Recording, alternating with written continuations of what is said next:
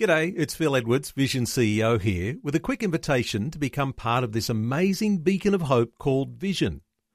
Together we can put our love into action to help people of all kinds build or rebuild their lives on the truth of God. Please consider the part you can play during our upcoming Visionathon appeal, remembering that it's your support that makes Vision possible, including this podcast. Vision 180.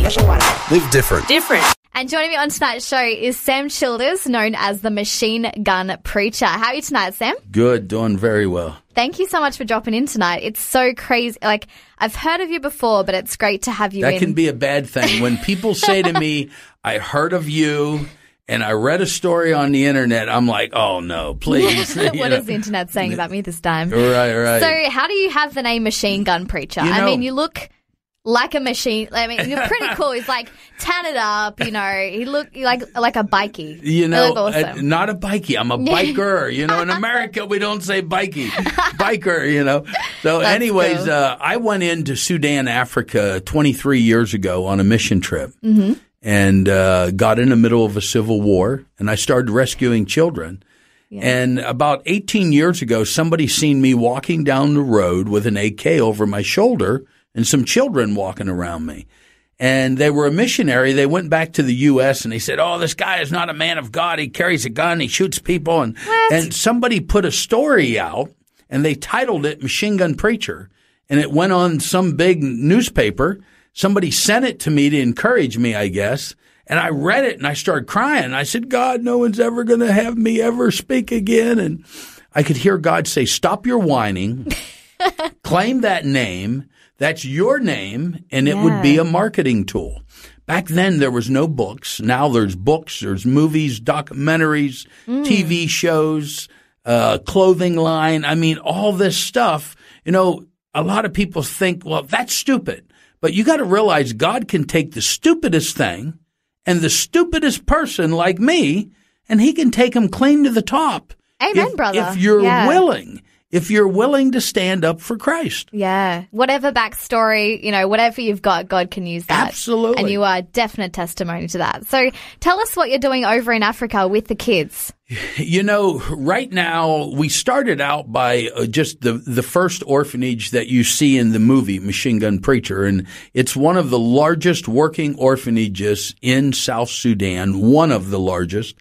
And uh, but you know, most people don't realize that most orphanages at 15 years old in a third world country, you have to leave. More than 70 percent of those children end up in prostitution. Wow. So we have to do more. Yeah. So we have five orphanages, but then we started training programs to train young people in a skill and a trade.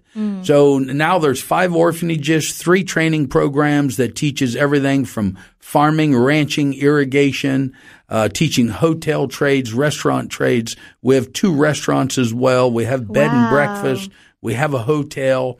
So we're training young people with a, uh, giving them a future by giving them a trade. Yeah. Giving them a hope and a future. Yeah, and right now Jeremiah. it's it's amazing with the businesses we have. Yeah. We're working over 440 people a day. Wow. Yeah, so, So what kind of difference does this make in the these kids' lives? I you mean, know it's it it literally gives them a future. You know, like Mm. if in the war area from the Kony War, you have a lot of young women that are in their 20s that don't have no education, have no skill, no trade, and they were a Mm. victim of a war. They were maybe the wife to a rebel or something.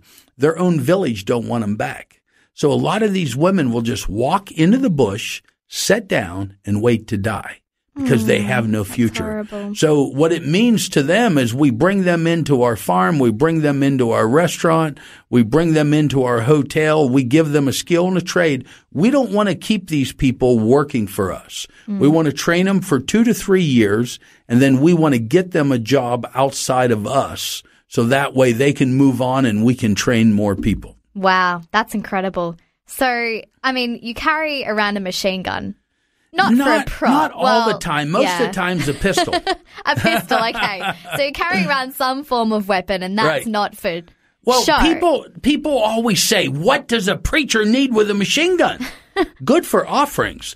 I'm telling you, when I have when I have the machine gun, I get the biggest. Off- I'm telling you, I get a bigger offering. In the U.S., I do very well preaching because I carry the machine gun. No, I'm just kidding you. That's great. Oh, so, what's the most dangerous situation you've been in? Well, like I said, there was a lot of them. I was married over 30 years. So, you know, no, uh, you know, I, Oh man, you know, You're there's, great. there's something great about feeling fear Hmm. when you serve God. There's something great about it. And the great thing is we call upon Him. You know, so I don't mind getting scared and I don't mind having fear because those are the moments I feel the closest to God. Hmm. And He always fixes the problem. So, you know, as soon as I, I mean, I work in a war zone. I still work in a war zone and, and it wasn't too long ago I'd done a rescue in the front line. So, you know, I face fear a lot. I run a security company. That's what I do for a living. wow. And I work 265 people just in security. So there's always little issues, but there's one thing about filling fear. It always brings you closer to God. Wow. That is so good, brother. Thank you so much for coming All in. right. God bless you. You're an you. absolute legend. Keep doing what you're doing. All right. Keep preaching it. Keep looking after the kids. All right. Thank you and God bless you. Thanks for taking time to listen to this audio on demand from Vision Christian Media. To find out more about us, go to vision.org.au.